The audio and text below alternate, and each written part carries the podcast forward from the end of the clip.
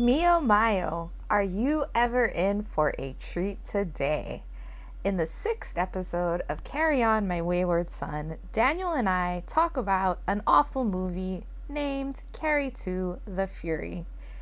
We talk about this movie for about an hour, but then we kind of give up and talk about other things like the translation of the place name of the place we live, Lanai uh, we talk about a little bit about Lanai's origin story, and we get into some other things. We also talk about, Daniel talks about a story involving everyday magic, and I tell a ghost story that happened to me when I was in France. So those can be found after the hour mark if you don't want to listen to us talk about Carrie 2.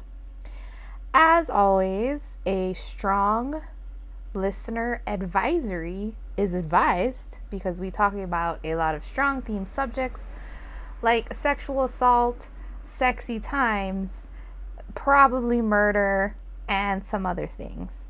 A kind reminder um, this podcast is for entertainment purposes only, and our opinions are only opinions, which may change as we continue to grow and learn more things and relate to the world from different perspectives. So, please enjoy.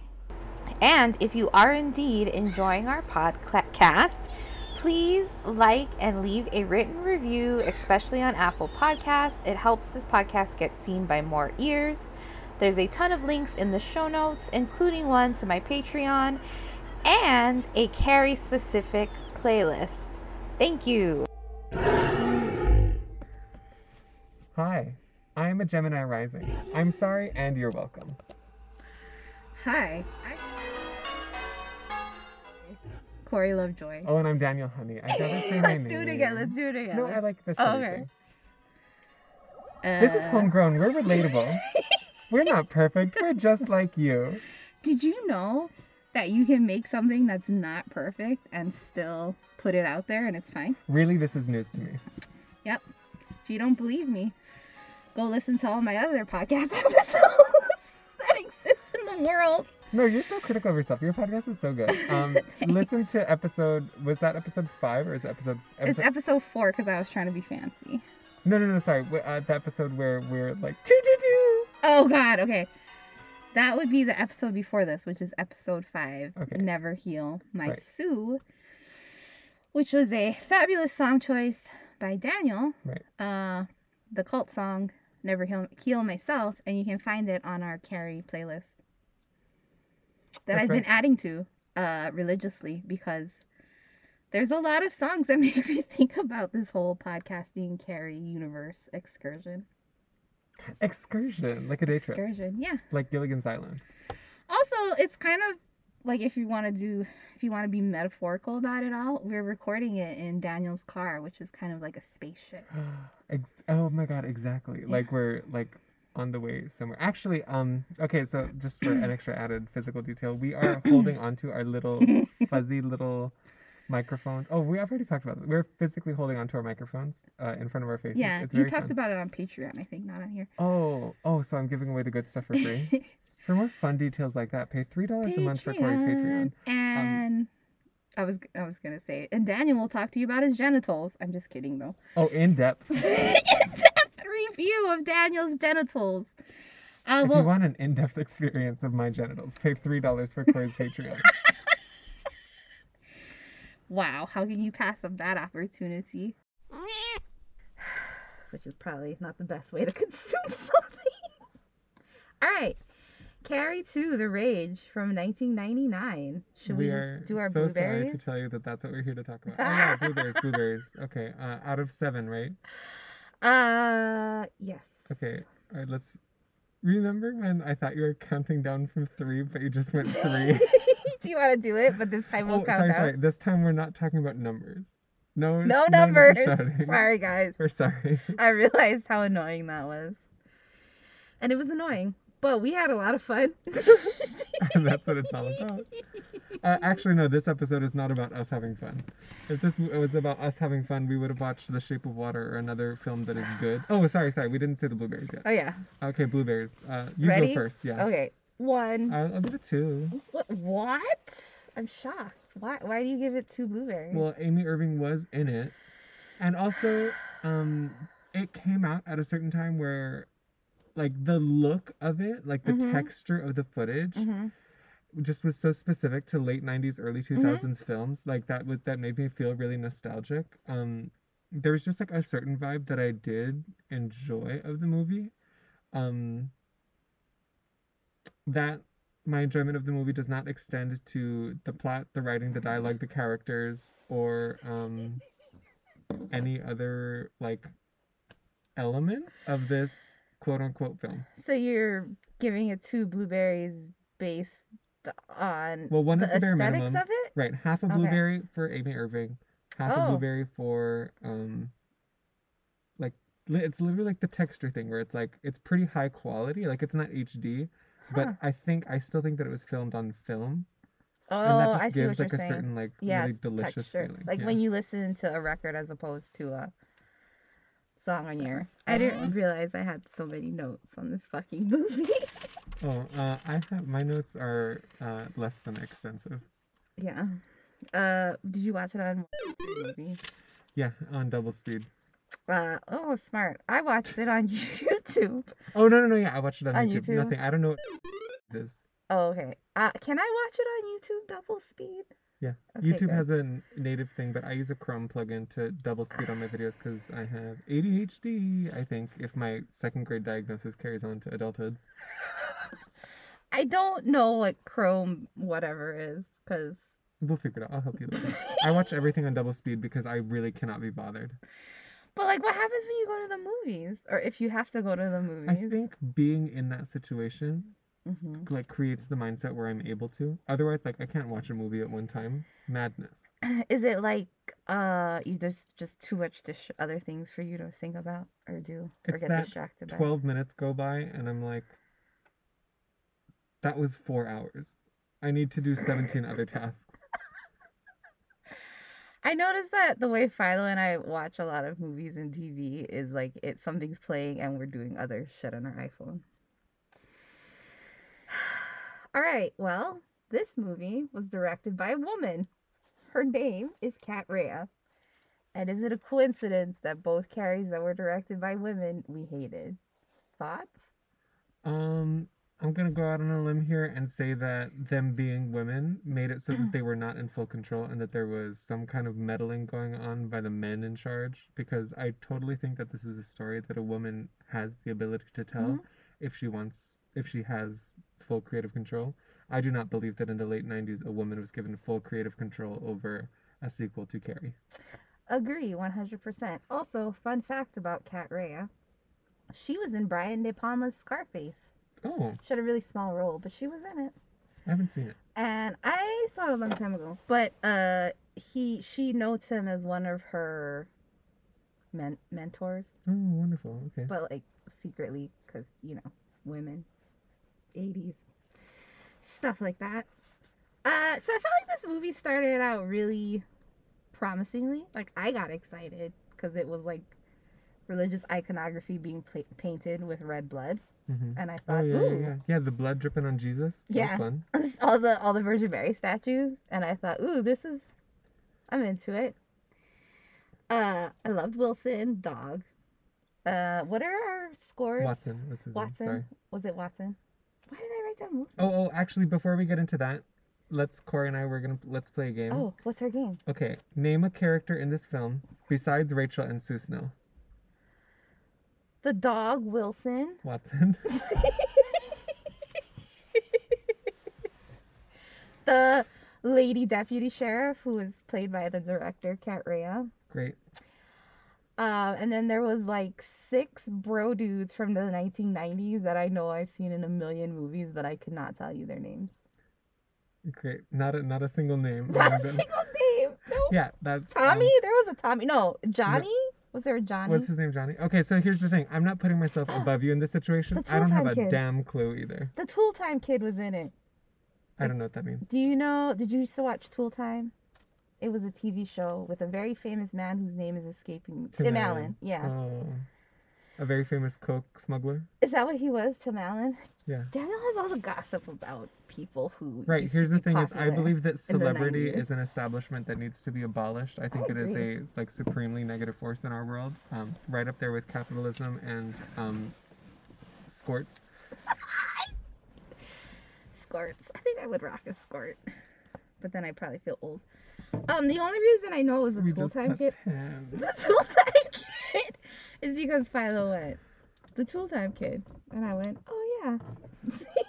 I was speaking of kids, today I had to teach my kindergartners about jealousy.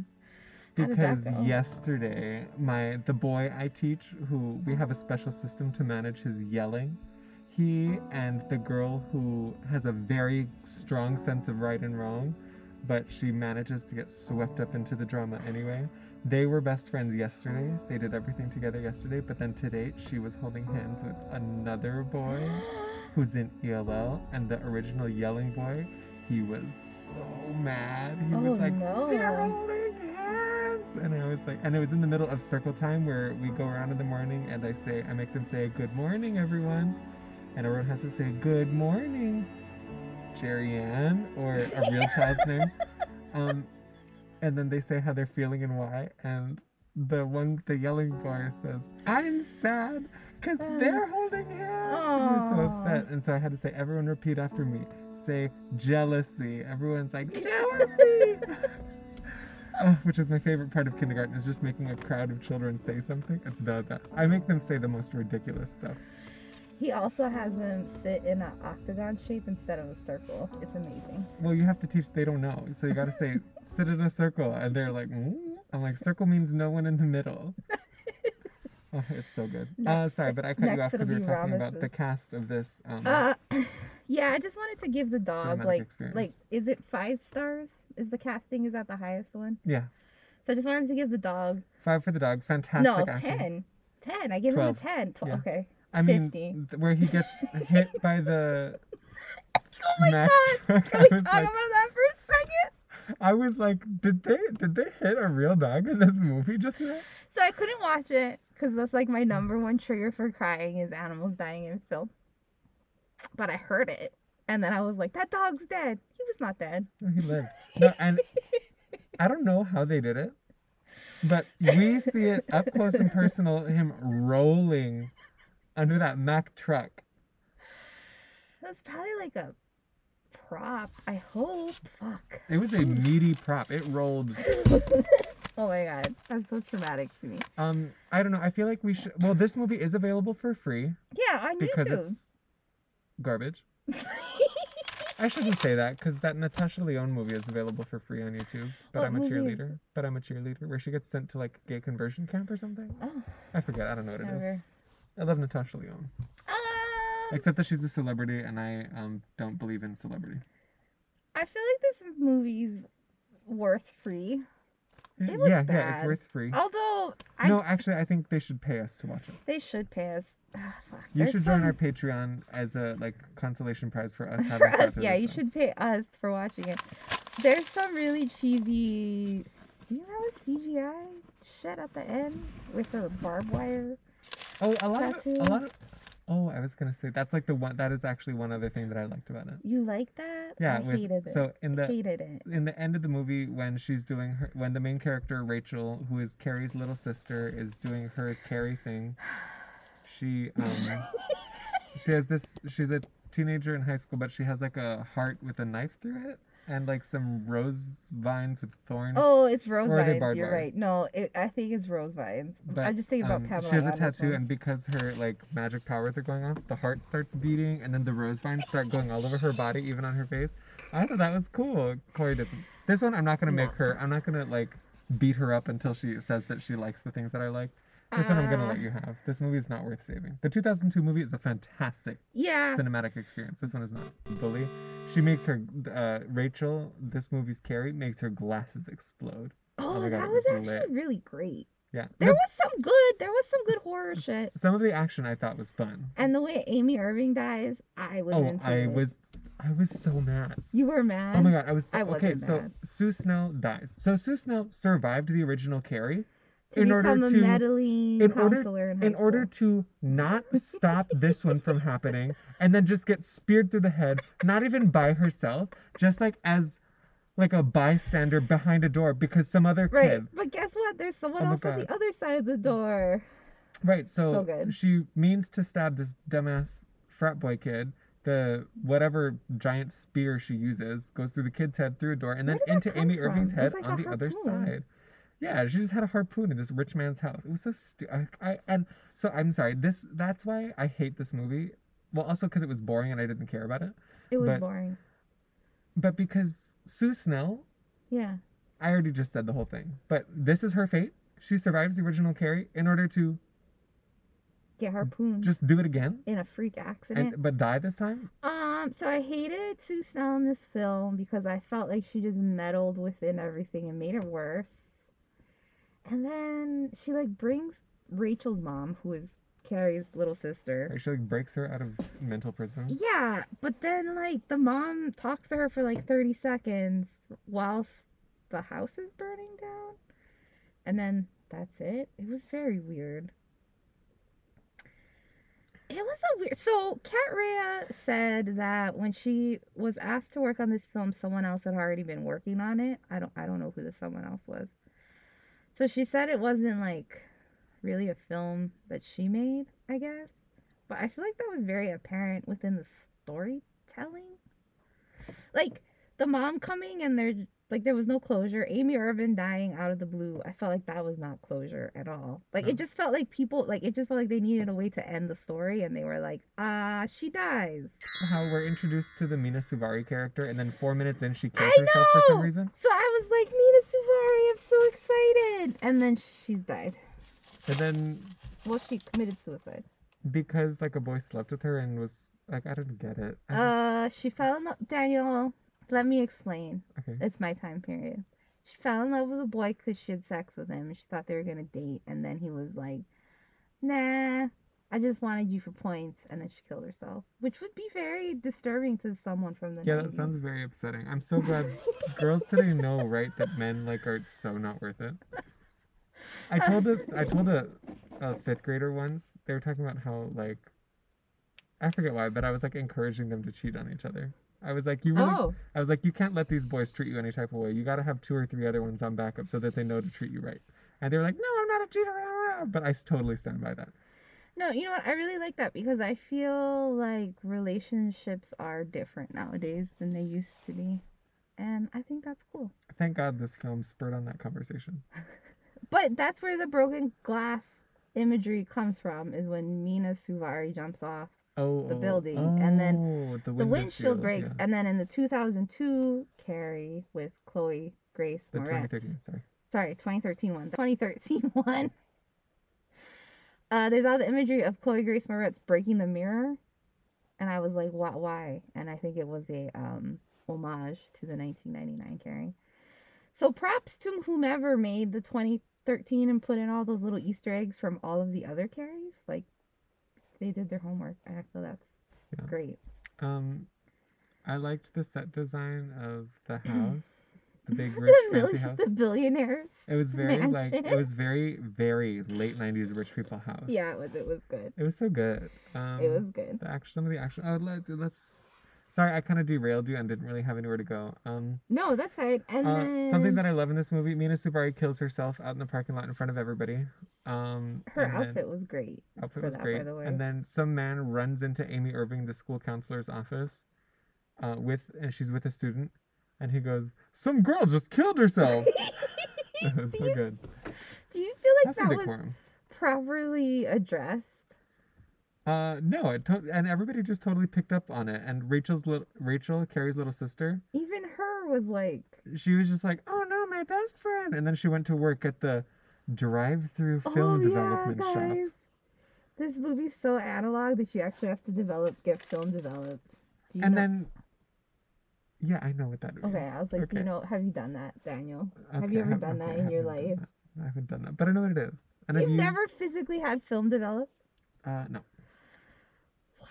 Um, my favorite thing to do as a kid. I'll take you for a little cruise.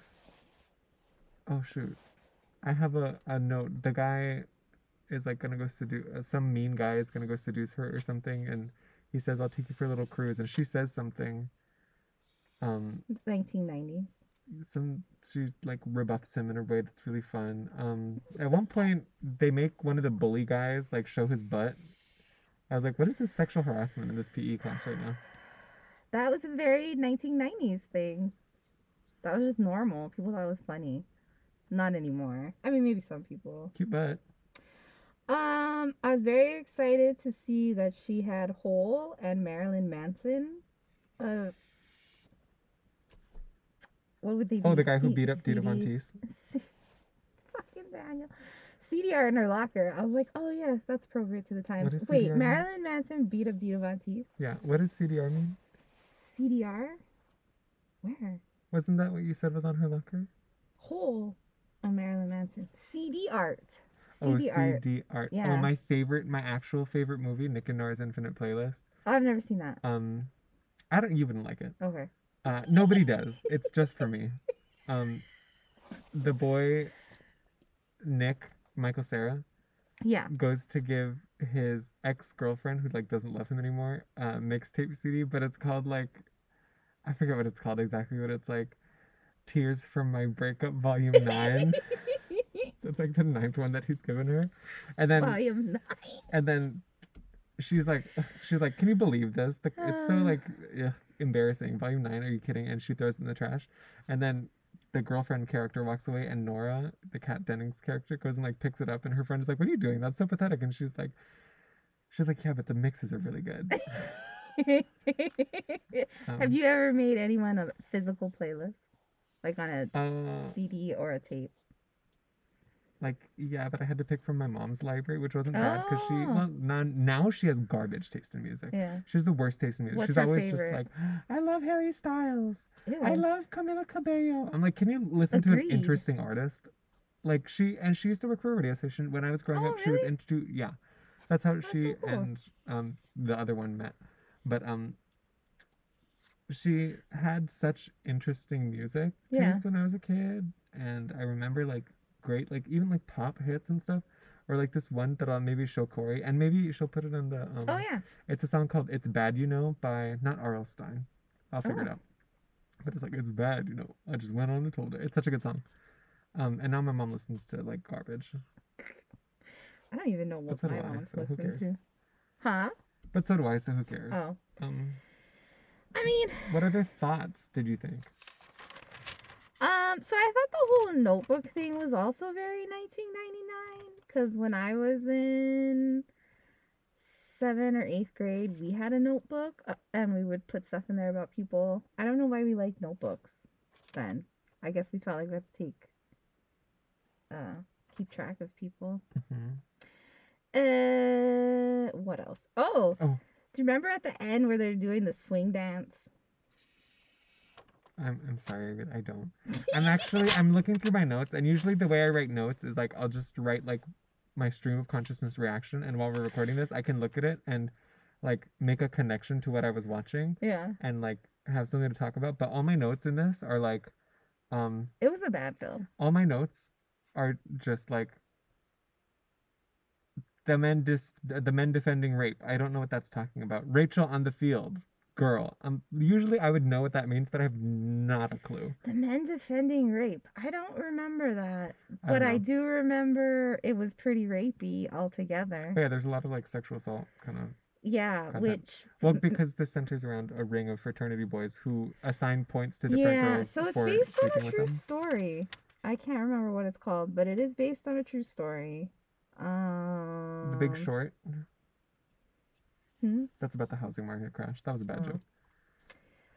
Uh, yeah. Anyway, if you saw at the end, there was like they were doing like swing dancing because the movie Swing Kids was really big in the '90s. That was fun for me. hmm Uh, oh, she did dead disassociation stare apparently because that's what I wrote. Oh, someone's nuts got shot off and landed in the pool. Oh my god, I literally I just saw mine the glasses, so the girl who got her Oh, yeah. glasses exploded, the spear gun through the nuts, and then a guy Where are all then- these spear guns? Where was she getting all these? Well, I guess she was telepathically using it with her mind.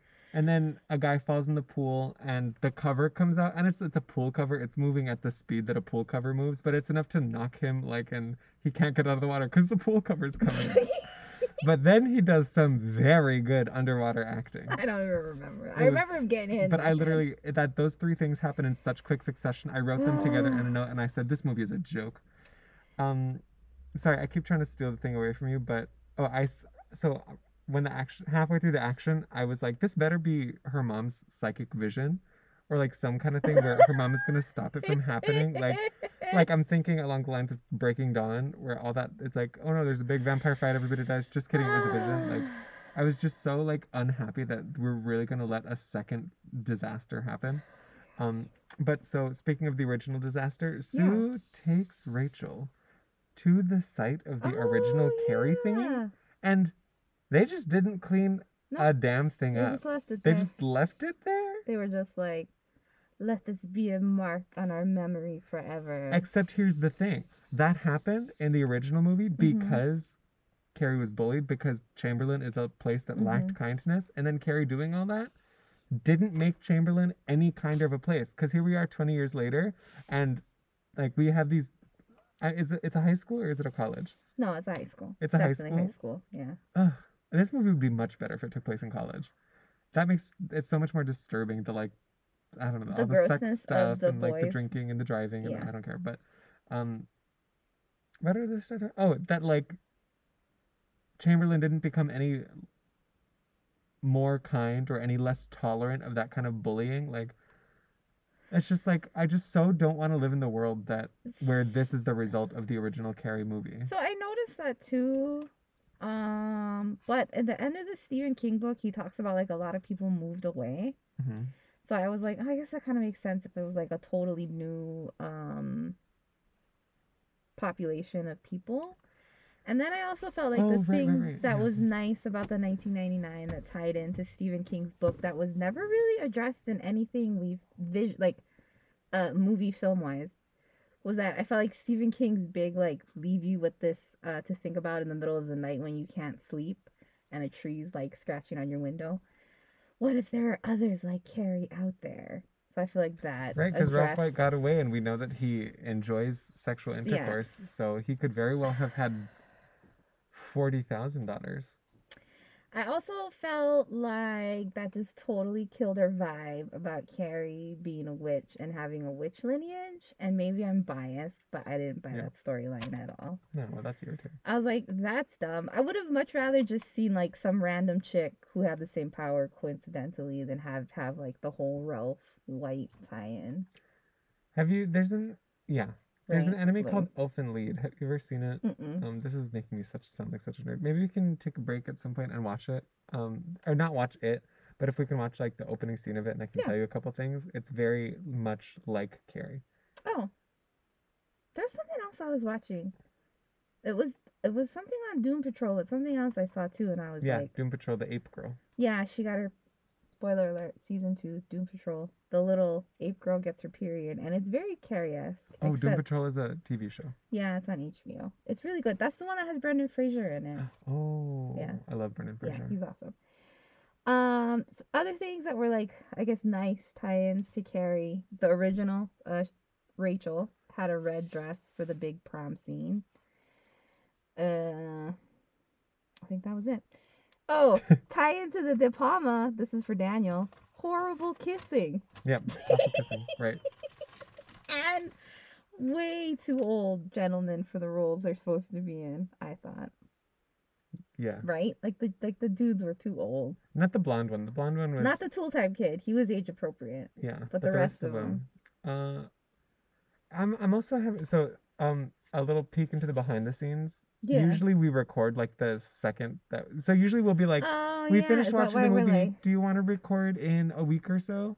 And then both of us will be like, "Do you want to record today?" And then we'll just make it happen. But this one we both watched it about three four days ago. yeah.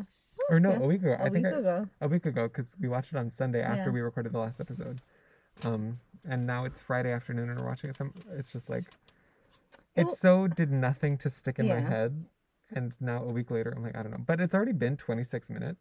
So I think, like, hats off to us. We're doing a very good job and you're welcome. job. You're welcome.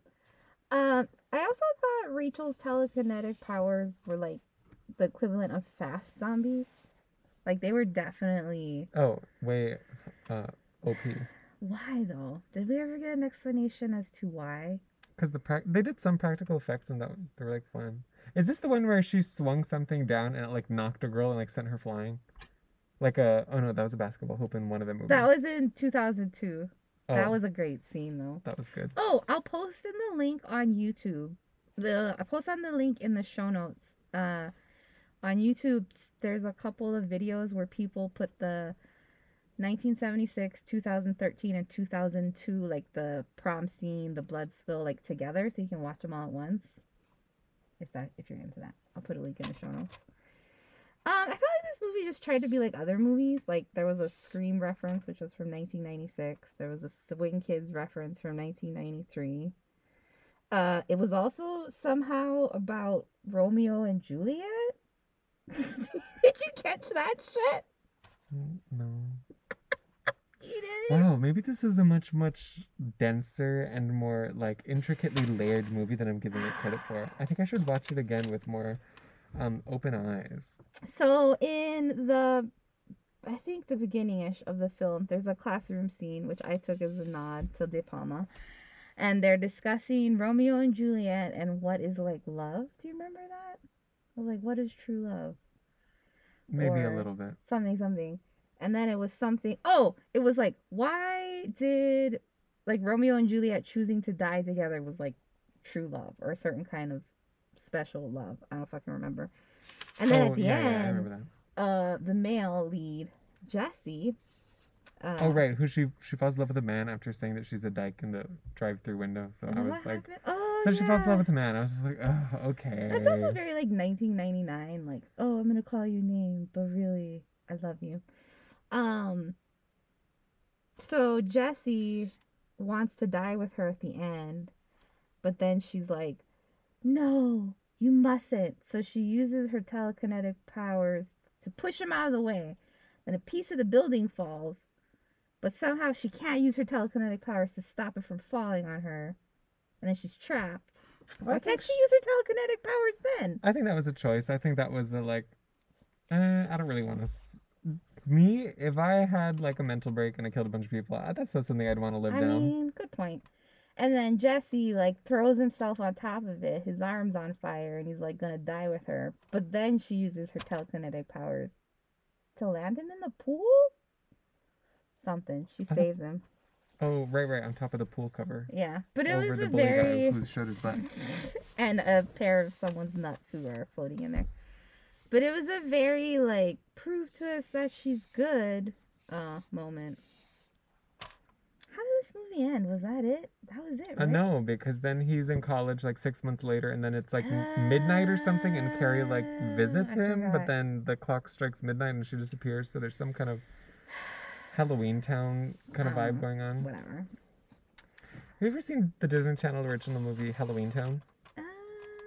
No, maybe when I was Uh, littler. It's. I watched it when I was a kid, and when I was a kid, it was very good. I feel like I tried to watch that the other day and I couldn't watch it, and I was like, Bleh. also this movie, ugh, high school, hated it. Let's see Um, let's see. Oh, you know what else? I, you know what I did like?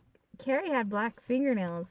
When I was in in freshman year, to get our blood taken by like professional nurse people in high school, and the man who was supposed to take my blood did not want to put my hand in his hand because I had my fingernails painted black, What a loser. which is so funny to me because like that's just normal today. One time I was donating blood, and um, the phlebotomist went to poke me, and she was like, "Oh, you drink a lot of water," because I had like very good and easy veins, and I, I really let it get to my head. And then the guy next to me was getting was having his blood drawn, and he was like, "Oh, you know, well, like I'm fasting right now," And the phlebotomist was like, "Oh, really? You are? Maybe it's not such a good idea that you give blood then, because it might Right. make you woozy." And he's like, "Oh, well, no. I'm eating. I ate this, and I ate. I ate like cereal, and I ate like this, and I ate like that." And he's like, "I'm really just not doing meat and like something else." And I was like, "That's not a fast." And then he's like, "It's for Jesus or something." And I was just like, so over it because I, I actually fast. So I do a 19. So I'm behind. I sort of. I, I'm behind. Yeah. And I, we do a 19 day fast where from sunrise to sunset we don't eat or drink. So I'm over here like pumping blood like it's nobody's business. Wow. And then this guy over here is like, I'm fasting. And I was like, "Ah, shut the hell up. I fasted before, but not that kind. Like I still drink like juice, like not like juice from a bottle from the store. I make juice out of fruits and vegetables, hmm and or like broth. I've done that. I think one time I did that for 21 days, or was it a month? Did I can't remember. Um, yeah, it was more interesting. Like I really enjoyed this experience of like not eating and Oh. like staying on that like like because you want to eat right but then like you get so far into it that you just just kind of becomes normal and then i got really into smelling people's food i just be like just let me smell your food Mm. and that was like better than eating somehow it was Yeah. Oh, l- uh, um, maybe on the Patreon we can talk about like food and rituals and like Mm. personal stuff. food Pay three dollars to hear me talk about uh, really unhealthy eating habits. Uh so this oh i felt like susan was really nosy in this film and i hated her like i did not like her in this at all but i also felt like she was kind of nosy in the original film too Right, because she meddles. She's the one. She's Yeah. the one who set the whole thing up with Tommy, and Carrie would never have been to prom if it wasn't for her. So it's kind of her fault. But Yeah, maybe it's because she was like trying so hard to make it better, but like she was really meddlesome. I wrote down mind your beeswax. getting in everyone's business.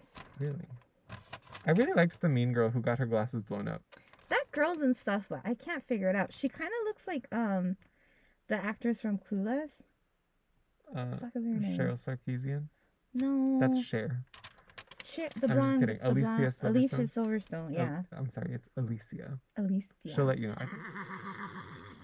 Uh, remember when she had that video of her feeding her kid like a baby bird? She like chewed the food and put it in her kid's mouth, and I think people could not handle that at that time either. people, uh, uh, whatever. Um, People do that. Also- um, wait, wait. Um, speaking of, Yeah. what do you think about people taking horse dewormer? I'll say this. First of all, I don't talk about flavor. I don't talk or on this podcast Okay. because it's super opinionated subject and everybody's entitled to believe what they believe. I will I say this so, about hor- uh, horse dewormer. My sister did equestrian riding from like the age of six to I don't know, well into her twenties. So I've seen horse dewormer in the flesh, and that shit always wigged me out. It looks so gross. You couldn't you couldn't pay me to put that in my body. Well, Just like visually and energetically, huge no. What do you think about horse dewormer? um, I think that the coronavirus is not a worm, and that people are not horses. well, when you put it that way. I wouldn't, you know, like drive my car into the supermarket if I wanted to buy soup at a restaurant. Like it just it doesn't make no sense. Anyway, we're talking about 2000. I mean, 1999's 1999. Carrie 2 the Rage, um. starring um an actress who is Oh, you know not very pretty and not very talented. No, she won some kind, not like an Academy Award, but like some, some, some. Community Theater Award. No, no, no, no. Like uh, some award for like best sci-fi, blah blah blah, for this film, and she's won an award for another sci-fi film she was in. Probably Like the Sci-Fi Network. uh, not like the network, but like some kind of sci-fi film thing. So like she actually won an award for this performance. And I think Kimberly Peirce, I almost called her Kimberly De Palma. I think Kimberly Peirce won a similar award for Carrie 2013. Independent Spirit Award. I'm just kidding. I don't know. No, it was some kind of like horror. I don't have any awards, so I don't get to. award, but these films win awards. Do you have any awards? I mean, yeah, but like, who cares? I won third place in a community talent show in a category that had three participants. oh no. No comment. That's cool. What did you do for your talent? Ugh, it was so awful. I, I just was really awkward looking. I was wearing a um a Dr. Seuss thing like thing one thing two cat in a hat a thing one shirt Oh yeah. And um I sang a stupid ass cover of that song Home by Edward Sharpe and the Magnetic Zeros, which is a very good song. It's a very good song, and I I did Do you like know fine, but he's no longer called it's just Edward Sharpe. There are no magnetic zeros. Even if you go back and look at his songs when he that he did with the magnetic zeros, it no longer exists.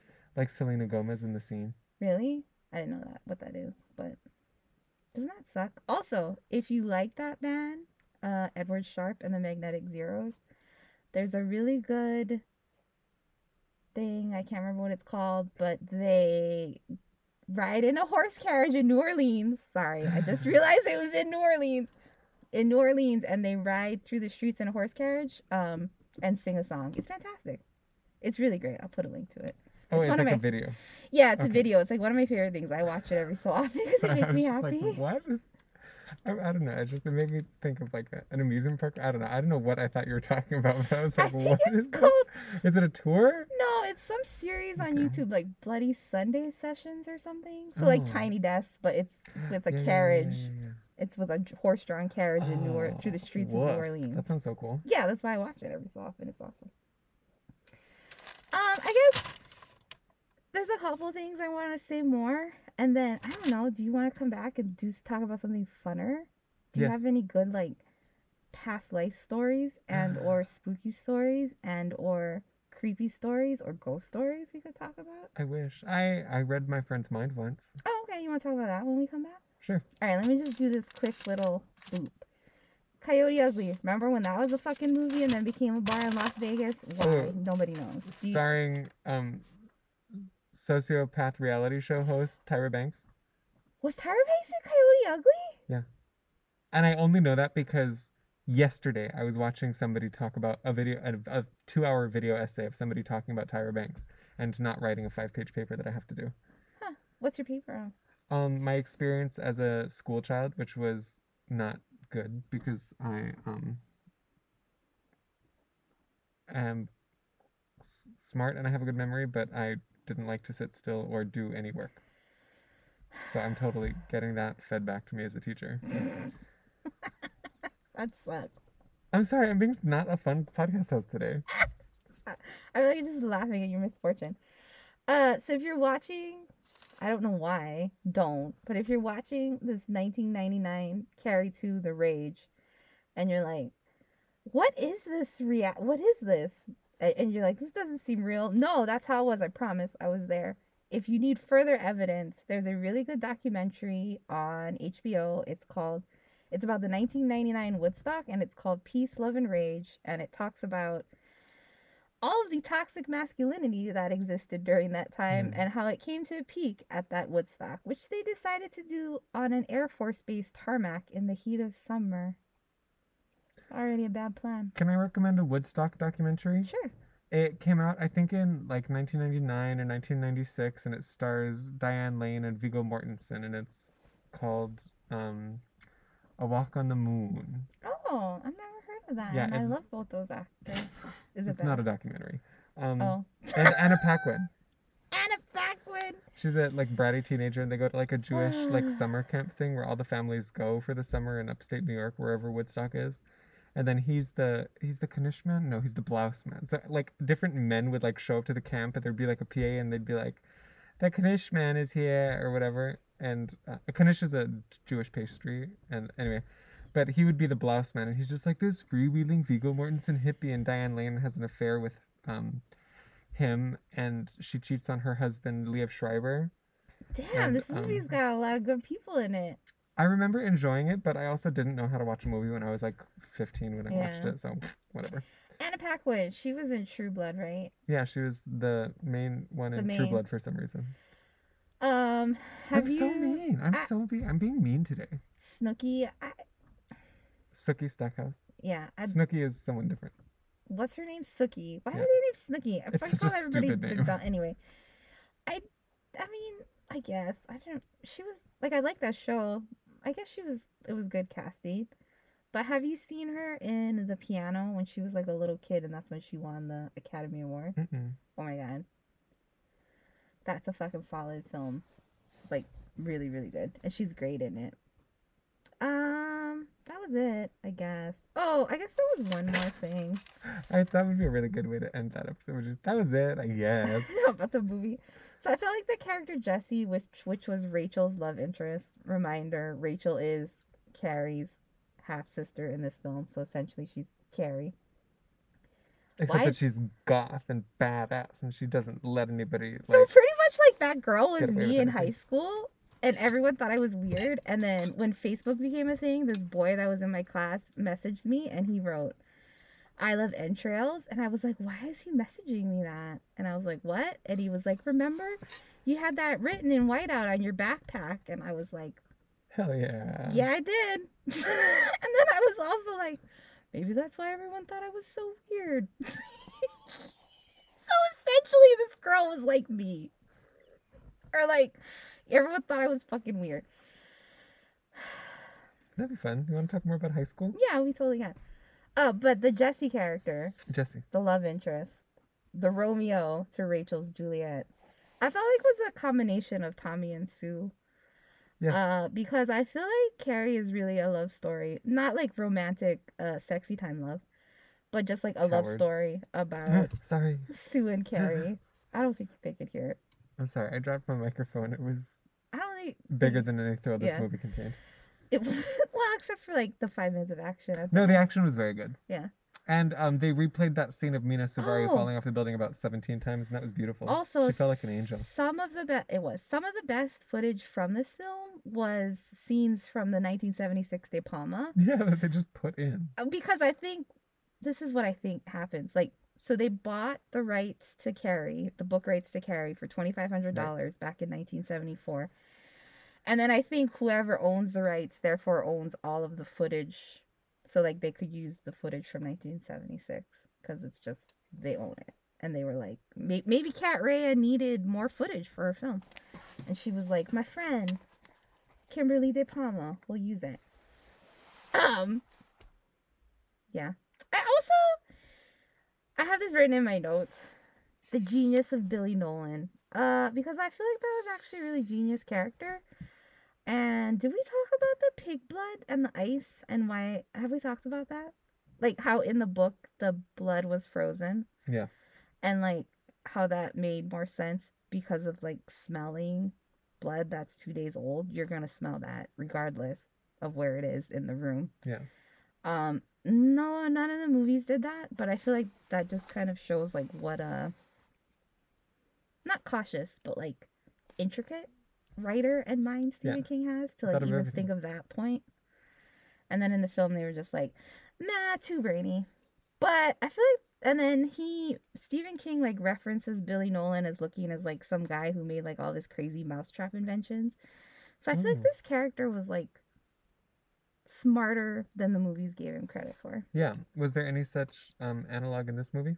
Mm, I tried to like as I was watching the 1999, I tried to be like, that's Sue, that's Chris, that's Billy, that's Tommy. I couldn't really. Yeah, I couldn't nail them down. And I think that I'm going to give myself, I'll take a little bit of the slack for me not like enjoying it.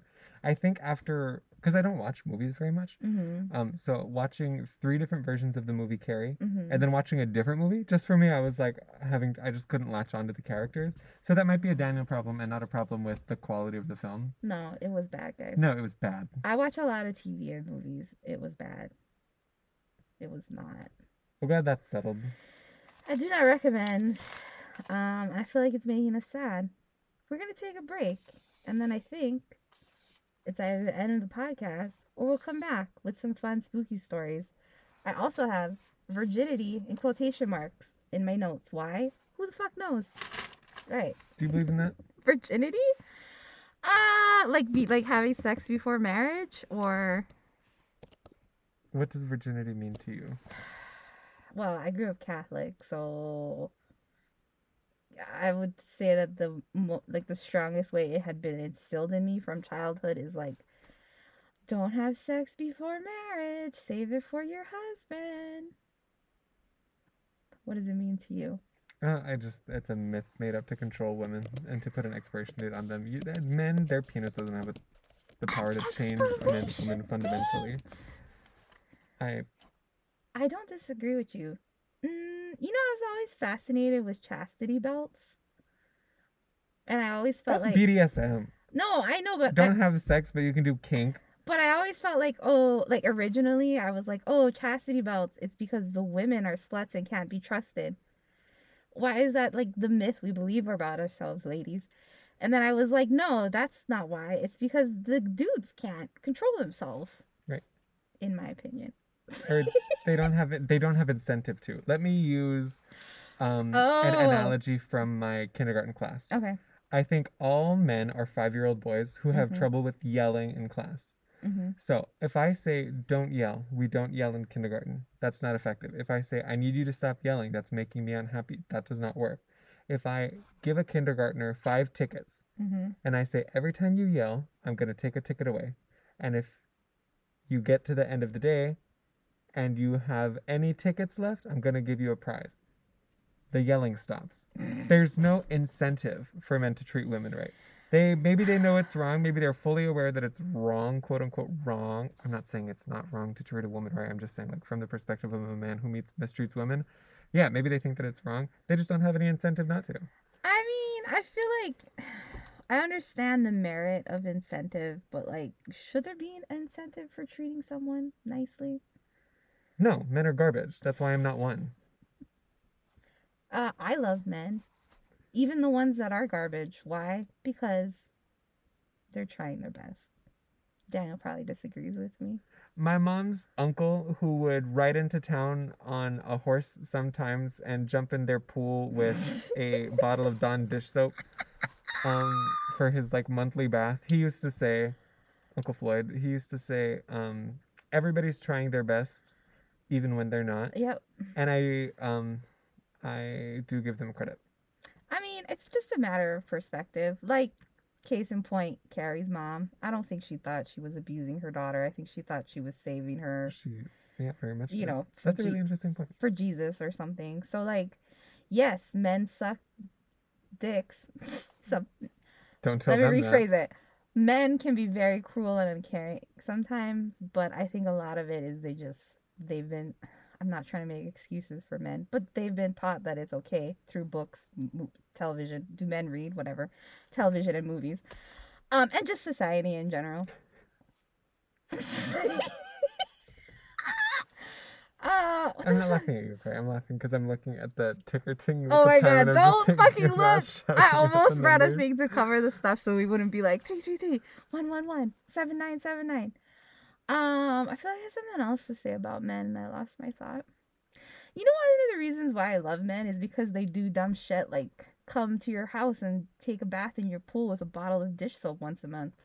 Yeah, that's a really yeah, that's a really that's a really positive aspect of like the male whatever. Yeah, like that's fucking baller. Oh no, you just made me so want to say something, but maybe we really, we really need to take our break. Um, yeah. Do you want to say it? Because I can always delete it through the magic of edit editing. You gotta make me think. Can we wait? Wait. You were talking about. Oh, oh, but I also just feel very comfortable on this podcast to like be bombacious and say things like "I hate men" or like, "Oh, sorry, we're not talking about the." No, we don't talk about that here. It's okay, you safe- can bleep all that. You should actually, if you can figure out how to bleep that, I think that would be so funny. You're like, I actually, I feel very free to say beep, and then and I'll just bleep it out. I was gonna say something else and I forget. But whatever, who cares? What were we talking about? I don't know. It's 448, 444. They, Ah, we missed 444. yeah, well, Bummers. How often do you change your screensaver on your iPhone? don't ever change it. I thought so. I change mine all the time. I don't ever change it. I just changed mine to sexy. Oh, here, this is a fun story. I just changed mine to sexy, threatening Donald Duck, the photo that I showed you. And then I showed that photo to Philo, and he goes, Daphne Duck. And I was like, ha ha ha, why? Because he's sexy? And he's like, no, he's Daphne in that photo. And I was like, why you gotta gender him? like, why does he have to be gendered? Like, who cares? He's a duck with a lisp. I know. It's a duck of all things. Well, okay, but I don't know. That really speaks to the idea that like gender doesn't have anything to do with like your body. It's about like what you do. True. It's about your energy. Oh. You know what, Daniel? That's a great explanation. Right. Thank you. There's gender in everything. Yeah, it's true. But I was just like, go away. Shut up, Philo. It's a duck. I was like, Staff, it's Daffy. Leave him alone. All right, are we taking a break? Yeah, I think we should take a break. Okay. I'm so proud of us. We did 50 minutes. I can't believe we did 50 minutes. I really thought it was going to be two minutes. We are just going to Yeah. this movie sucks, but it's free on YouTube. If you want to watch it, have at it and don't tell us about it. Just kidding. Tell us about uh, what you thought of it in the form of a five star Apple review. Pop. This uh, is my recommendation. If you want to watch this film, but not all of this film, watch the first 10 minutes, like up until Mena Suvari dies, and then fast forward to the end and watch all of the. I'm gonna give like two thumbs up to the action death scenes, especially the Amy Irving harpoon and the balls in the pool. it was fun, worth and a lot of it was um, fun, practical. Yeah. I love practical effects. Yeah.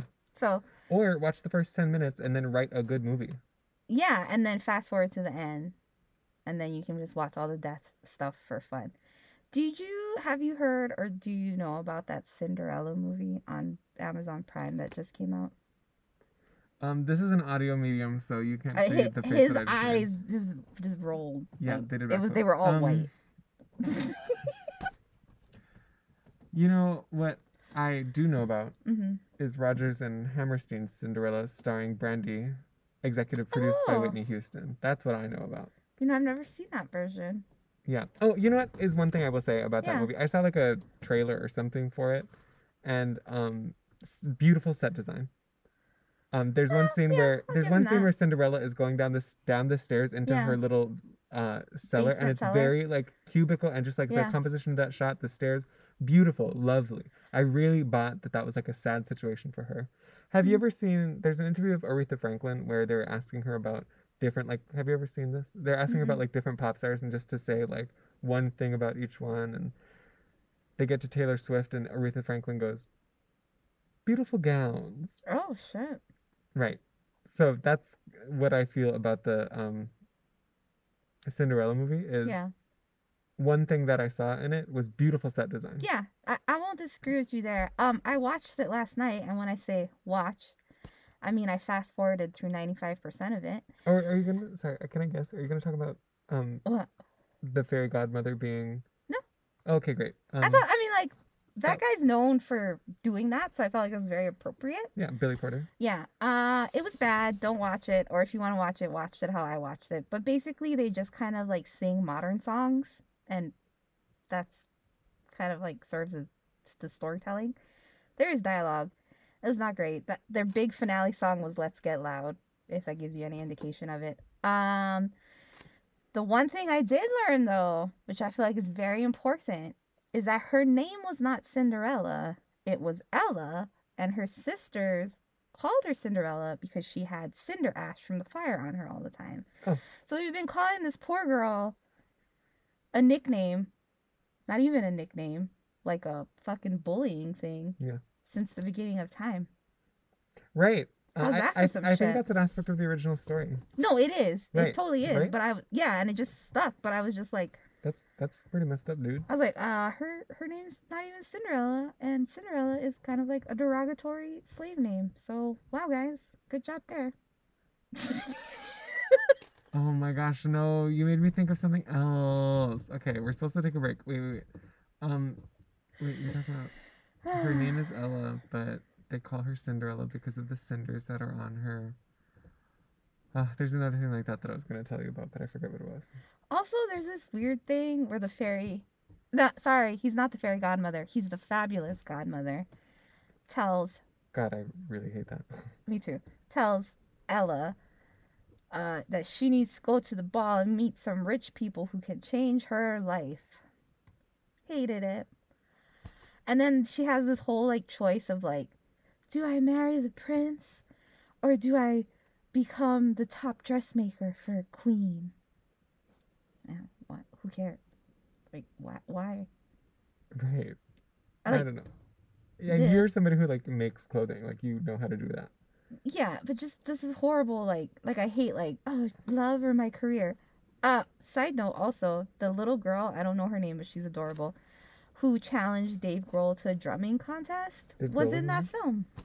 Oh, oh, oh, oh, oh, oh, oh. I In real life, Dave cool. Grohl's not in Cinderella. No, Dave Grohl was the drummer for Nirvana, Yeah, and then The okay, you know who he is. I know one person. I know one person. oh my god, so old. But yeah, I thought that was pretty cool. I was like, wow, look at this little girl. She's really doing it. Yeah, she's really getting out there thanks to social the social medias. There's another girl I saw at a TV show. She's just like a influencer in her like early teens, and she has her own TV show now. And I was like, the world's a weird place. Thank God we don't really have to live in it. Not us, Not definitely. us. Not us space people. Not not as Lanuttians. How do you feel about that word term, Lanuttians? Um. Uh, it's all right. I don't know. How do you feel about the meaning of Lanai, Day of Conquest? Do we hate it? Do we love it? Well, so I'm a white person, so it's not up to me to hate it or love it. Mhm. Um, You but can have an I opinion do. on it. I I I Cory's using her Hawaiian blood to like anoint me with Yeah. the ability to have an opinion. tell me your opinion. Um, the Kaululaau story. I Mhm. just I have to ask who were the ghosts Mhm. or who were the ghosts that he killed off in order to live here. I just want to know who those were because I believe that that's a historical event. I do believe that's a historical event. Um, maybe they were actual ghosts, maybe they weren't. I just have to think who were those people? Um, where did they come from? What was their deal? And that's something that I'm always just going to be um, longing to know because, as far as I know, there's no written record that can. There's no written record. There's no living memory. There's no way to find out what that was. So, but um, Day of Conquest as a name, yeah, yeah, I love it. Um, here's the thing: when I'm speaking English, Yeah, I say, I am from Lanai. yeah. When I'm speaking Hawaiian, um, the sentence that is cl- the most close analog to I am from somewhere is no, the place that Uh-huh. you're from, my o. So from there to here, I am. But um, that sentence refers specifically to the place of your birth. Mm. So I I've lived in Hawaii since I was four. Um, Oh. so I wasn't like a thinking person for very long before I showed up. yeah. But um, I do when I'm speaking Hawaiian always say no Kaleponi, California, Mayo, because Oh. um, like as a white person inhabiting like Hawaiian spaces, I don't ever want to like try and sell myself as being more Hawaiian than I am. Oh, that's Because I'm not Hawaiian, I'm a white person. thoughtful of you, Daniel. Thank you. Thank you. Um, What do you think about the name Day of Conquest? so I am of Hawaiian ancestry. My great grandmother was full Hawaiian. And I don't love it. Like I love the name Lanai. I feel that's like a really strong name. I don't particularly care for the definition in English of it. And I talk about this in a podcast episode that comes out on Christmas Day. Mm. But um a friend of ours we thought that there that the ghosts were probably another people that were native to Lanai that Yeah. looked different than the rest of the like Hawaiians who were there and that's why they thought they were ghosts. Yeah, that they were either paler or Yeah. or that they were very dark, they looked different, and Yeah. that they were hostile, like the Sentinelese, because um, it was a thing that Maui people could not come to Lanai; Yeah. they would die. It was called Lanai was known as like Ghost Ghost Island. Uh But so that's um, the word ghost. Um, there's a certain word I forget what it is. I think it starts with a P or maybe a K. Um, but um, the word that's used in the story that was published in newspapers Oh, relating to yeah. For the ghost was akua, which is the same word for God. Or interesting. um, I think Dr. Pualani Kanakaole Kanahele, she says that akua an easier and more accurate to the original idea way to translate the word akua is element because the stories Yeah. of the gods uh, all are illustrations using people and human interactions that describe their scientific knowledge of scientific forces um, of natural forces um, and so i think it's interesting that we're talking about akua ghosts as opposed to like akua gods or akua elements Yeah. so I think it might also have been that Lanai at the time was a harsh environment to live in, and um, Kaululaau figured it out, figured out how to eke out a living here. Um, I'm not sure. That's an interesting thought. That could totally be BS. No, but that's interesting. But then also like I think of Maunalei, which is like has a, Lush, a fertile, huge and so yeah, beautiful. and like so much fresh water comes And from there. back then, it used to flow from the river to the sea. And they obviously knew of it because isn't that where he killed Pahulu? Yes. And story. also, um, there's another great story, Laieikawai, that we were gonna start reading and then we Oh didn't. That's okay. yeah. But um, uh, Laieikawai and her, and her and her grandmother visit Maunalei, and I'm sure that other Oh. people have visited there. Uh, like Pele has spent time at Polihua. It's called Polihua, I think, because of the The turtle. Uh, the there's turtle a favorite a favorite turtle that she used to love to eat. Uh, lives there. Yeah, and people I know, I asked somebody. I'm not gonna tell you who, Ooh, secret. but I asked somebody that I know who used to spend a lot of time up there. Not an old person. I'm not even middle aged. I would say a rather young person. And I said, "Did you ever eat turtle when you were younger?" Yeah, she's Cory's age, or a little younger than Uh, Corey, so I'm young, 41, not yeah. middle aged. Um, young, right? Um, adult, regular person. Um, and she goes, "Oh yeah, all the time we used to eat turtle." oh I wow. was like, "Oh, Uh, were they born and raised here? yes." So I ate turtle once, but it was at a New Orleans type restaurant in Las Vegas. Wow. Yeah, it was in a soup. I felt really bad about it. Was it good? Yeah, it tastes like chicken. Not worth eating again. I mean, I wouldn't like go out of my way to eat it again. I don't know that if I could eat a turtle that someone killed from the ocean. You did. I did. I mean, I did. I literally did. But like, No, but I know what you mean. Like, Yeah. I'll I'll eat fish, but I'm not gonna go fishing. I'm not gonna kill a fish myself. mm, like for there was a period of time when I thought about raising rabbits, like for meat, and I was like, I can't. I can't kill these animals. that makes me so sad. Did you get the rabbits and do it? No. Okay. because they scream. It's not gonna happen, and they're fuzzy. Um, so back to Hawaiians and ghosts. There's a lot of stories, like mythological or whatever you want to call them, stories about Hawaiians interacting with ghosts or speaking with them or like Right. having relationships with them. Yeah. So for a long time, I was like, I gave a lot of thought to like, what is that? And I just kind of came to the conclusion that they could see ghosts, whether it was based on like their belief system or the veil being thinner or whatever. So like I like I still think there could be a possibility that whatever was inhabiting Lanai could have been ghosts, but also maybe not. So there's lots of things that could have been. Um, I have a belief that when you shuffle a deck of cards, until you look at the cards, they haven't stopped like moving around. Yeah. Kind of like if a tree falls in the woods and no one's around to hear it, doesn't make a sound. That kind of a thing. Like, um, I think without us being able to observe that time, like every possibility is has some kind of shade of truth to it. I also heard one time on a different podcast, and I can't remember which one because I listened to a lot of different ones. But there was a lady on there, and she was, she has like a entity she channels, and the host was asking like which version of them making the pyramids is true, and the entity was like, pick one. He said they're all true, Hmm. And I was like, Have you seen the Futurama episode about the? They visit another planet where it's all they show up and it's exactly like Egypt, and they're like, "Oh, aha, it was aliens who taught the Egyptians how to do it, and then they get there and they're talking to the natives of this planet and they're like.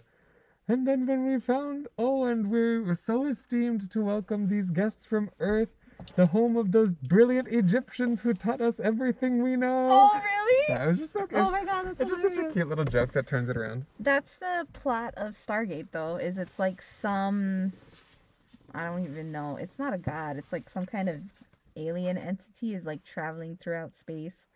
Its name is Ra, and then he finds a planet where he can bring people from Earth to be his slaves, but then people go back the other way, and that's how come there's Egypt because it's like that culture. So it's hmm. not like a unheard of idea. So it's true to someone. Boy, how cool would this world have been if white people didn't take the whole thing over? But like, so just for shits and giggles, there probably is a version of the universe where they didn't, but we're in the version of the universe where they did, so we get to watch it be taken back by native people. Okay.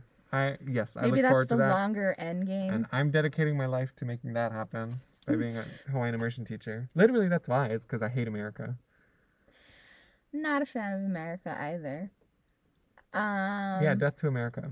my favorite thing. Sorry, you have friends who listen to this. They're gonna be so mad at me. They're gonna be Uh, mad beat at me you. up. I'm. Uh, yeah, beat. Don't me up. beat him up.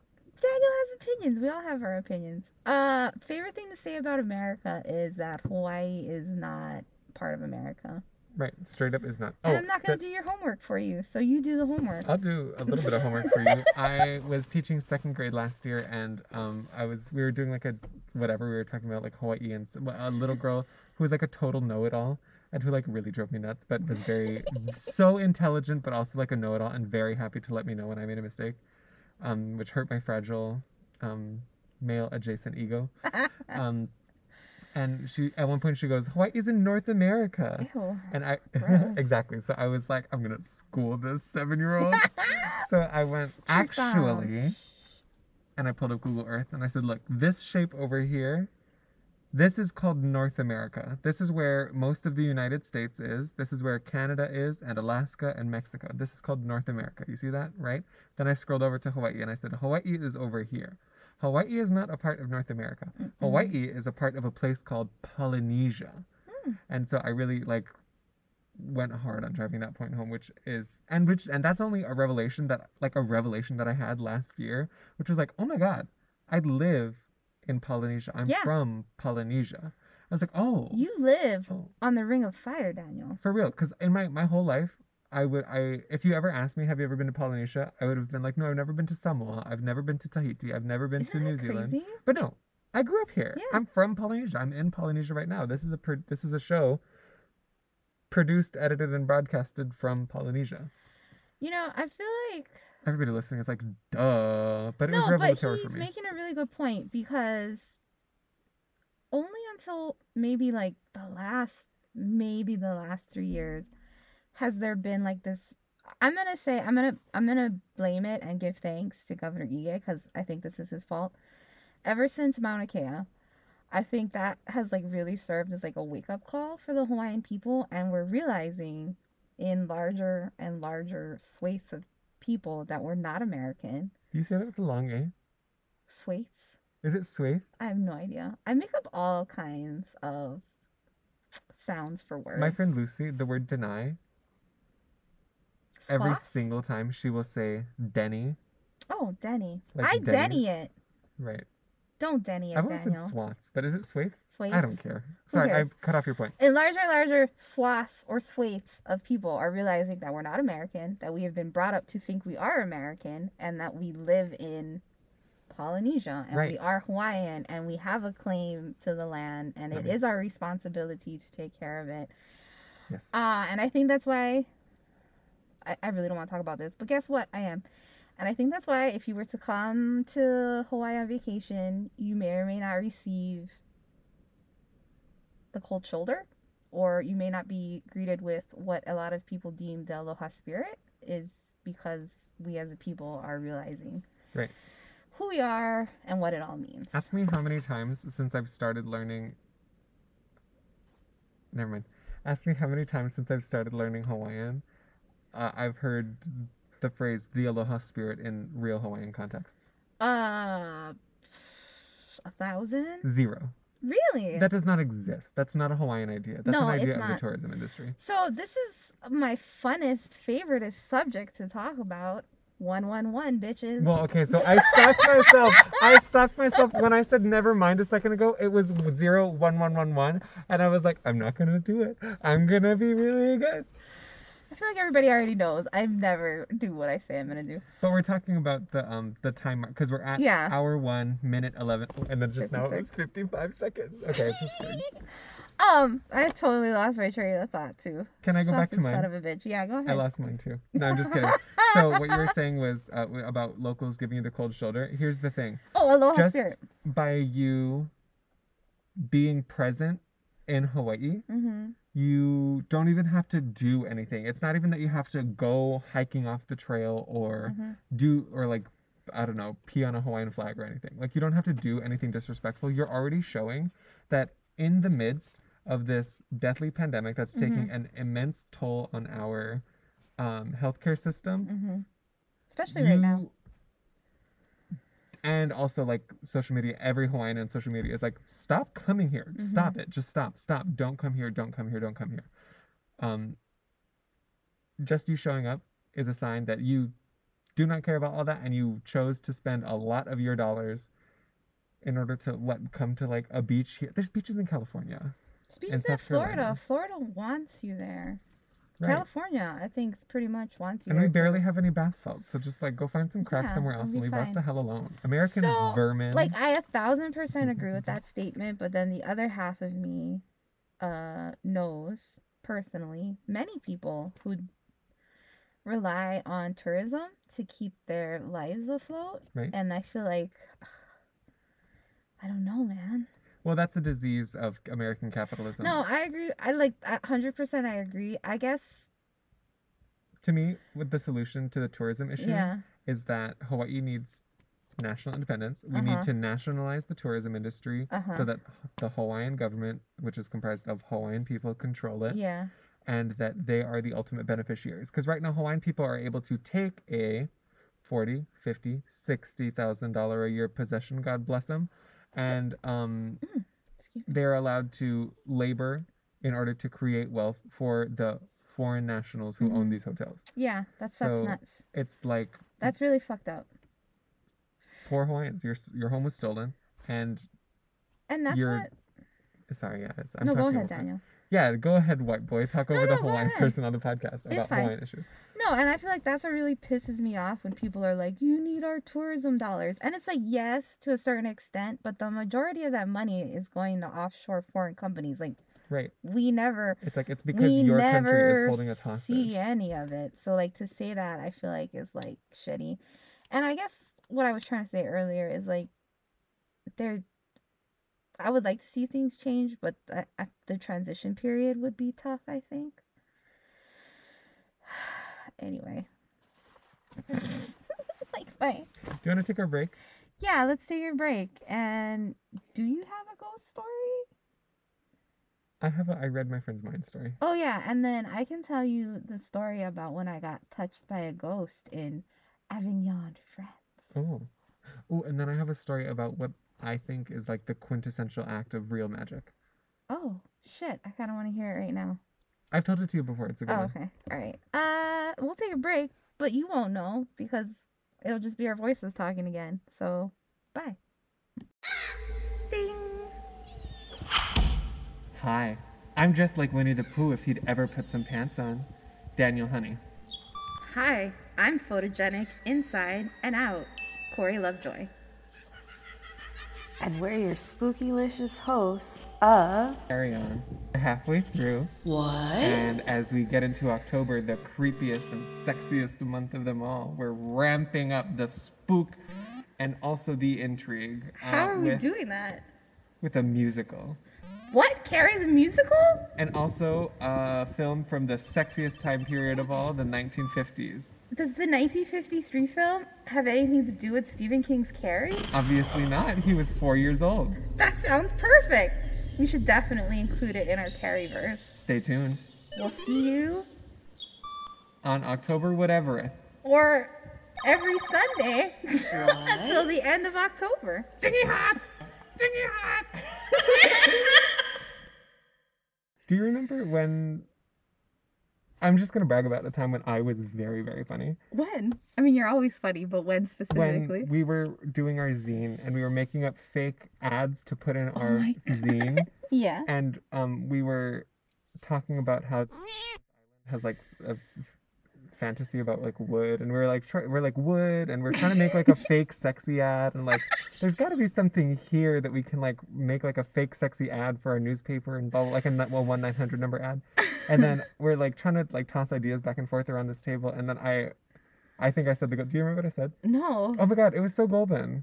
What's your problem? What Okay, so after It'll be recorded now for all eternity, Great. so So lucky after us. all, we're just like spitting around all these ideas, and none of them are good. And then I finally I go, "Hey, looking for a place to put your wood?"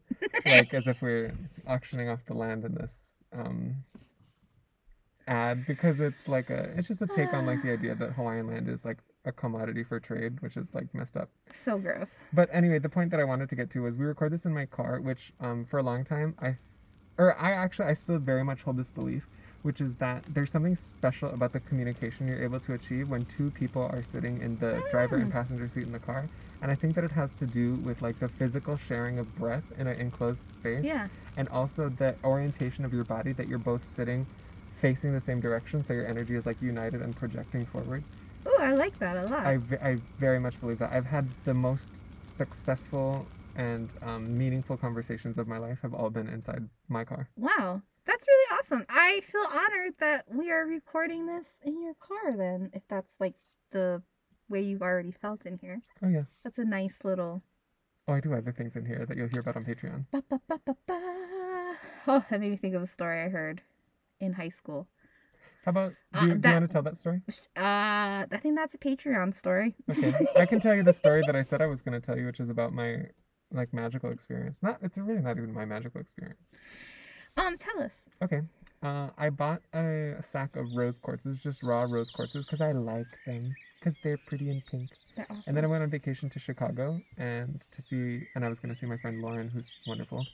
Um, and we met at the Korean Spa, my favorite place in the world.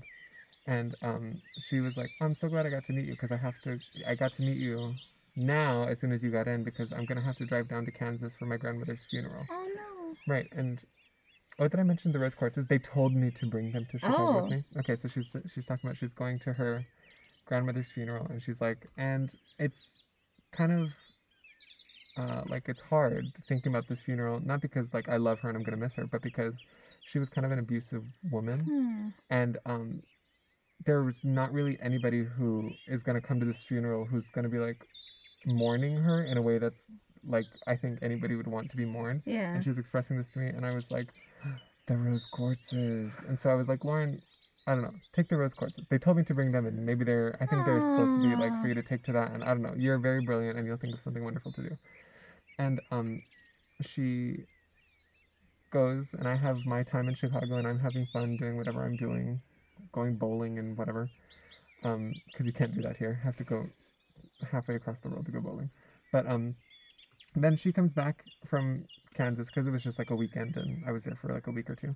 And she comes back and she's telling me about her funeral experience. And what she said um, was I went and the funeral had like fallen on her to like arrange and Oh no. figure out. But so um she was like what I figured out was we were all standing around her grave. Uh I think I don't know if it was before she was in it or after she was in it, but I know there wasn't dirt in it. And she gave everybody who was there a rose quartz and she said because one of the meanings of rose quartz is like it's like love and this and that and this and that, but also forgiveness and universal healing. Yeah. And so, and she said, I want everybody to hold this rose quartz and to think of something that they can forgive her for. Aww. And then I want them to put the rose quartz in the ground and bury that. And I was like, oh, like, right, exactly. Your reaction was my reaction. I was like, Lauren, that's so beautiful. And to me, whether magic is like real or not, whether there's anything else going on, that's what I think magic is, is Yeah. like the harnessing and the focusing of the human will Mhm. in that way. And I just, I love that story so much. Thank you for entertaining me. That is such a great story. Um and I think it's a good like example of how you can make your own magic in a way that might seem very mundane but is still super magical. Yeah. I love it. Uh that story had like two sinks for me. One, Chicago's my favorite city. We're wiggling our fingers together.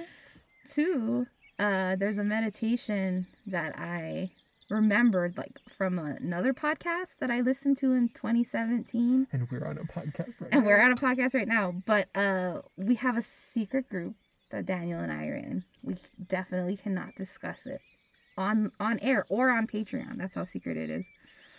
Um, but I was thinking about a med- the meditation from 2017, and it's a rose quartz meditation. Hmm. So, two sinks. That was And you're wearing a pink mask. A like faded kind of rose quartz. Oh yeah, it's a nice. Palaka pink mask that my friend made.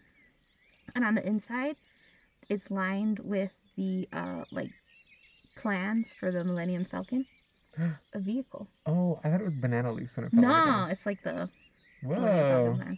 And we're in a spaceship. We're in a spaceship. Watch out. Watch out, world. One, two, three, four. What the fuck? I can't. I gotta cover it. I gotta cover it. Oh, ooh, ooh, let's do bibliomancy. Oh yeah. What do you want to ask? Oh, you want I this know, or- Do you want this or the songbook? Uh, how about the Carrie book? Since you already have it. Um. um, Should we ask you what I thought about the 1999 movie of Carrie? Oh, I think there's a lot of material in the second half of this book that will apply directly to its thoughts on that. I- Okay, Stephen. Steve. Don't ask Steven, ask Carrie. Okay. I mean, Stephen King. There's a oh, can can you you. put the Kesha? There's a Kesha song, Stephen. Oh, is there? Um, it's a it's a there's a Kesha song called Stephen S T E P H E N, um, about a boy that she stalks. It's like Stephen, why won't I you will add it. I'll put it on a Carrie playlist. waiting." Kesha, Kesha's solid as a musician. she's a me. fantastic writer, and she makes just good music. yeah, Fuck off. she makes great music. Oh, I'll put the spaceship song on there too. Spaceship, that right, right, that right. that relates. Uh, oh, the the time when I went to see my friend Lauren and do the rose quartz thing. Yeah. That the time I went to Chicago, I that time I went, and I saw Kesha in concert, So And that's three the only- and that's Four the only Three concert like I've ever been to. Really? No, I've been to one other like concert concert. What was it? Lake Street Dive. Like they are my favorite band. I don't have a favorite band that's replaced them, but I've kind of fallen off. I don't really care to follow them as deeply as I once did. But their self-titled album and their album Bad Self Portraits are both very, very good. Huh, never heard of them. Okay, we need a question. Oh, about the 1999 Yeah, movie? ask okay. you think about the There was a smudge of grease on her forehead, and both knees were scraped and raw looking. agreed. Yeah, she didn't show up prepared. She didn't study for the assignment. It was like someone fell down and got hurt. And it was you, the viewer. Right. Also, the dog Watson. Whose name I still think is Wilson. Uh, the other one is M M Miss D D Des D. Get up. Miss Desjardins said dispassionately, "Get up and tend to yourself." Oh fuck. Well, I feel like that also relates because somebody should have came in and cleaned up that film. But I also think it's like a whole like how much money and time is the studio willing to give you type sitch. So Yeah. Do we have another question? Should I stop it? You were you were gonna tell a magic story. Oh, it's not a magic story. It's more like a ghost story. Oh, right. Ooh, you want to ask it what it thinks of my ghost story before I tell my ghost story? Okay. See what it Uh, says. hey Carrie, what is the relationship between your story and Carrie's ghost story? Okay, hang on. I gotta. I'm Cory's I'm ghost flipping- story. you said Carrie's ghost story. Bum bum Bum, bum. bum, bum. Oh, part two. Prom night. Okay, wow. All right, it kind of relates to my I story. made out with a ghost It- on prom night. It, No, just ki- kidding. it kind of relates to my story. You tell me if you think it relates. Okay. Oh, I'll find any kind of relationship. I'm a Scorpio. I dig. oh, me too. I'm a Scorpio moon. Right, and you were born at. Were you born at night? I was born at nine o'clock at night. When were you born? Seven twenty-five. Seven twenty-five in the evening. Ooh, mine's is like nine fourteen or something. But nice, night mm. babies. We're talking about that because. Oh, let's not reveal all the details, No. intimate details of your chart. Yeah, you will never know my birthday. It's a big secret. I know it and forgot it. That's how big of a secret it is. I've also told you both of the big stories I've told you on here before. it's all right. I love it's your so stories. It's so fun. It's so fun because you're always a fresh audience. Yeah. Uh okay. Way back in the way when I went on a all girls trip to Avignon, France. So we went all around France and we went to Barcelona uh, by train. Fantastic. And then we went to Avignon, which has this very huge castle like Gothic building called uh, the Palace of the Popes. So, like, during some war, they had to move the popes there because they couldn't have them wherever they had them. History. I don't know it. Uh, so we're in this huge, like, palace, palatial structure, and you walk in and you pay, and then they give you like a little micro, uh, little guided tour, and then you can go throughout the castle and like look at everything. So we're like in the entrance, and there's this like little alcove with like a stained glass window, and I was like, I bet a pope had sex with a lady here. Like the thought just popped in my head, and I Mhm. was like, okay, that's weird and stupid. So we get our little voice tour box things. It's in French, so we can't Of listen to it. Wait, so you're just at this castle. Well, we asked for the English one, and then they were just like, here, and they gave us the French one, whatever. So we're like going through this whole thing, and like this building is massive. And we get to the room, uh, which was off of the torture chamber now that I think about it. But we get to the room, it's not even a room, like it's this huge ballroom, like just as huge as a football field. And there's nothing. it's sedan. It's the driving so sedan, like, fast. ripping across Where was it road. going? Anyway, so it, this this room is like the size of a football field. Legit, I'm not making it up. There's nothing in it, but they used to use it for banquets. There's nothing in it now, but there's these like beautiful pale pink uh, stained glass windows on the top. And I was Mm. Pale just pink. like pale pink, and I was just, I should have known it was red. Her dress is not red; it's pink, motherfucker. Oh, I was talking about because uh, rose quartz. No, I know, but pale Oh, pink. okay. No, but also relates to dress. yeah, the fucking dress. Um. And your glasses are red. and my glasses are red. Uh, so I'm like, oh, I bet that'd be really pretty to like look at from further back. So I look behind me, and like the room is huge. There's no one in any vicinity near me, like no one. And I go, okay. So I step backwards because I'm looking out the windows, and then I feel myself bump into someone, and I'm like, oh shit, that's weird. I made sure there was no one behind me. So I turn around, and there's no one there. Oh, so I felt someone touch my shoulder and like whisper like something in my ear, and it sounded like blah blah blah Bella, and I'm like, oh fuck. So I turn around, and there's no one there, and I'm like, what the fuck? And then one of my friends who was with me on the trip, she like saw the whole thing happen, and she came running over, and she's like, what happened? And I was like, someone touched me and whispered in my ear. And it was like I could feel the whisper, I could hear it, and then the where the entity touched me on my shoulder, uh, I could like feel it for like two hours afterwards. Like it was weird feeling. Uh, and then that night, I had the weirdest. I don't know if it was that night or the night before. We were staying in this kind of creepy hotel bed and breakfast thing, and I had like the weirdest dream. I remember waking up in the morning and being like, "What the fuck?" Because it was like so real. And then I had that weird thing. So I don't know. I think I had a past life there. Hmm. Is my conclusion. And or I looked like somebody the ghost knew. So kind of a love story. Prom night in the ballroom. In the ballroom. hmm Venice. Venice is a V city in Italy, like the Vatican, which is where the popes normally live. Yeah. in the Pope's palace. I don't know where they lived. I don't know if the popes were in Rome at that time. I can't remember. But I know they had specifically moved them to that area in France during some it might have been the French Revolution. I don't War, know. mass death, Carrie. So I mean, yeah. Can I tell you um a, a small anecdote that Sure. that kind of spurred for me, and I think maybe that would be a good place to end it. Yeah. Um. Yeah, 'cause it's so that one when you were talking about how I specifically made sure that there was nobody Mm-hmm. behind me, that made me think, oh, this is a ghost story. Um, checking to make sure nobody's behind you. When I was a kid, I thought the phrase "the coast is clear" Yeah.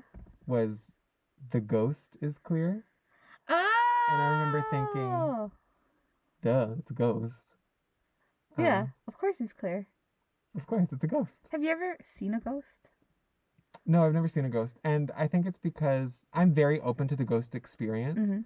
because I fully believe that if there's ghosts, they're just people. I don't think, you know, Mhm. that they're like Yeah. malicious creatures, which maybe is naive.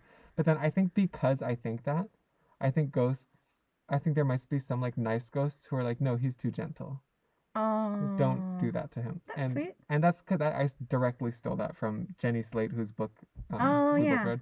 Um, she has the same. She grew up in a very very haunted house. Oh, that's right. And she talks about how she never saw ghosts, and she thinks it's because they knew she was too gentle and she couldn't handle it. uh, And I want to say that to our friend who also is like, I want a ghost experience, and I'm like, no, I think you're too You- gentle. Yeah. Who is that? You tell me later. So there's something I've heard about, mm, more like spirit guide world, but I guess spirit world is they need your permission to Mhm. help you, and they won't interact with you if they know you'll be scared. mm, So like every day when I am walking around going, I'm ready to see aliens and ghosts, but then I wake up at 3 a.m. to pee and I'm like, not now, guys. cute. I love that. so I think that's why I don't see anyone. The Night Stalker, Richard Ramirez. My mom, he Oh, like shit. popped up in my mom's window Not. because she lived in LA at the time, like at the time, and um, he popped up in her window, and her husband went out naked and chased him off, and she and they like didn't get murdered or anything. So this might be controversial. I think that leg- that guy legit had some evil entities, whether it's Satan or not, whatever, watching over him. Have you? Do you know his story at all? Uh, That's fucking. Not unbelievable. oh my beyond god, I'm so scared. his scared. appearance on American Horror Story. Oh yeah, I hated that season. Uh, there's a. What? with Lady Gaga. Oh yeah, no, I love that season. I hated that particular part of the storyline because it felt a lot like uh serial killer worship. Oh, To me. Yeah, yeah, yeah, which is icky. Don't Yeah. do that, you weirdos. Weird, but uh, Lady Gaga, pr- fantastic in it. Is that it? Are we? what done? did you say earlier? When? Well, and that's it, I guess. I guess. I don't remember. I was gonna say, sorry, backtrack. Uh, when Daniel was talking about ghosts just being people, there's this fantastic ghost hunting. I think hunting's not the right word, but for lack of a better term, ghost hunting show called Kindred Spirits, and their whole like philosophy is that ghosts were just people. So there's this one episode where they went to a home and like, uh, the people living there were like, ghost hunting them. Uh, Zach. What's that guy's name? Galifianakis. No, that one fucking ghost hunter dude who's like real broy. Where it's like, you yell at the ghost and you blah, and you like put them down and you just like say they're pieces of shit and you're like, fuck you, ghost. Like that style of ghost hunting.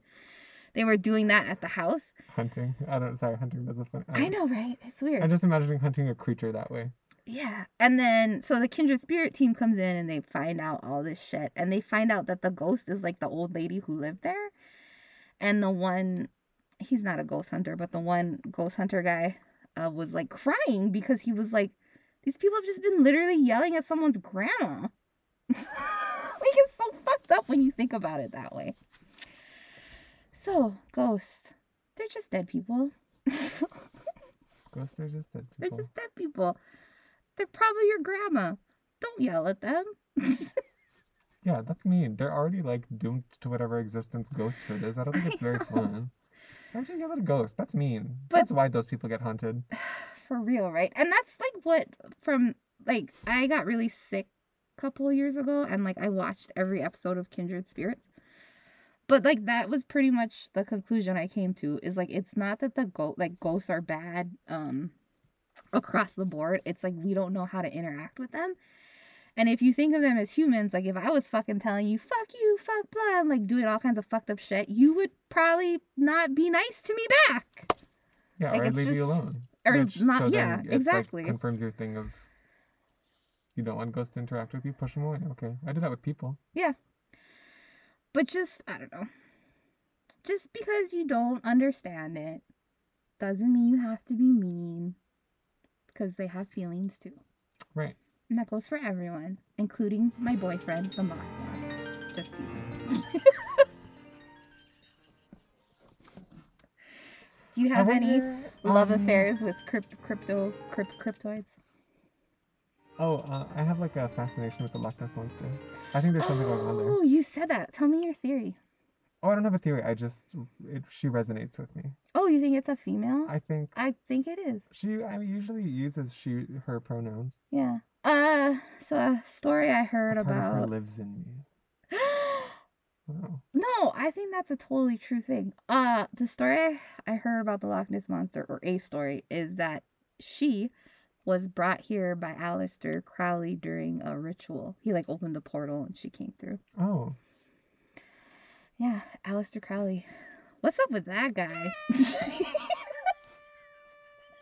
Beats me. Me either. Anyway. Uh, yeah, Mothman. Who else? What do you have think you're any- gonna say in the after thing that you record by yourself in this episode? What do you mean? Oh, Boy. I don't. Know. that sure was a wild ride. Thank you so much for tuning into our podcast. We always teasing each other that we like have a podcast. Um, um, I hope you enjoyed Holy it. Give us five stars on iTunes Write a written review. and write a, co- a comment in the review. You can Oh, say wait. like "screw you," don't call Let's Americans ask. Carrie what she. Let's bibliomancy. Oh let's do. Let's ask Carrie bibliomancy what they think about the Loch Ness monster and what they think about Pan. Uh, I meant to say Mothman, but Pan was right there, so I guess Pan. Okay. Do you want the book How book about or the? I'll do the songbook for Pan. okay? That seems fitting. Oh, I was gonna suggest that you do Loch Ness monster for me, and then I do uh, Mothman for you. Okay, we should. So one of us should do Pan too, though. Okay. because he was like, because he was like, I like have the microphone behind my head, above my head, because he like popped in my mind. He was like me. Uh, you go. Daniel's bibliomancing. What the Ooh, I think we're gonna crash the prom anyway. shit? What does that mean? Mothman, known for crashing young lovers or teenagers' rides. Oh, really? Yeah, like he'll I was thinking like that's him. That like this is the prom. Humanity. This human experience is the prom, and he's gonna like barrel Oh. through from the other side into this without, um, whatever. That makes a lot of sense uh, regarding some other thoughts I have about the Mothman that I won't share with you right now. Should I use this book or that book? Uh, up to you, my friend. I'll use this book. Okay. Uh, Carrie, what do you think about the Loch Ness Monster? And Carrie had once fainted from the lack of food and smell of her own waste. Oh, So she thinks it's shit? I don't know. What do you think?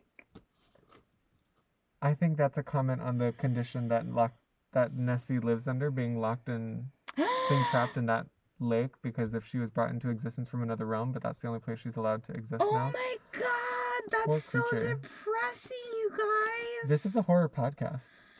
Play creepy music. The true- The true horrors of this podcast series. One, Carrie getting abused by her mom for 16 years. Two, the Loch Ness Monster has to live in a water piss cage. Right, the unending cruelty of a small town in Maine. That's not her home. Fucking sad. Do you want to ask it about Pan or should I? Uh, I'll do it. Which Okay. book would you like me to use? The musical. The musical Pan would want nothing less of course. Pan. Yeah, that one. Okay. Um. Angry. I hate. I made her angry. She's always been there. Huh. Interesting. I feel like that's a secret message. Maybe that's me. Margaret White coming through um, to deliver a Christian Oh. value judgment on Pan's love of fun and anything like good in the world. Also, the title of that song that I saw before Daniel read his divination said, uh, once you see, which I feel like is very relatable to if you've had a relationship with Pan or the Green Man. Should we do a quick little fast what to look out for until next time? Yes, yeah. Okay. Uh you want Um, to trade books? yeah. Because I haven't really used this one. All right, Carrie, the songbook. Give us something to look out for.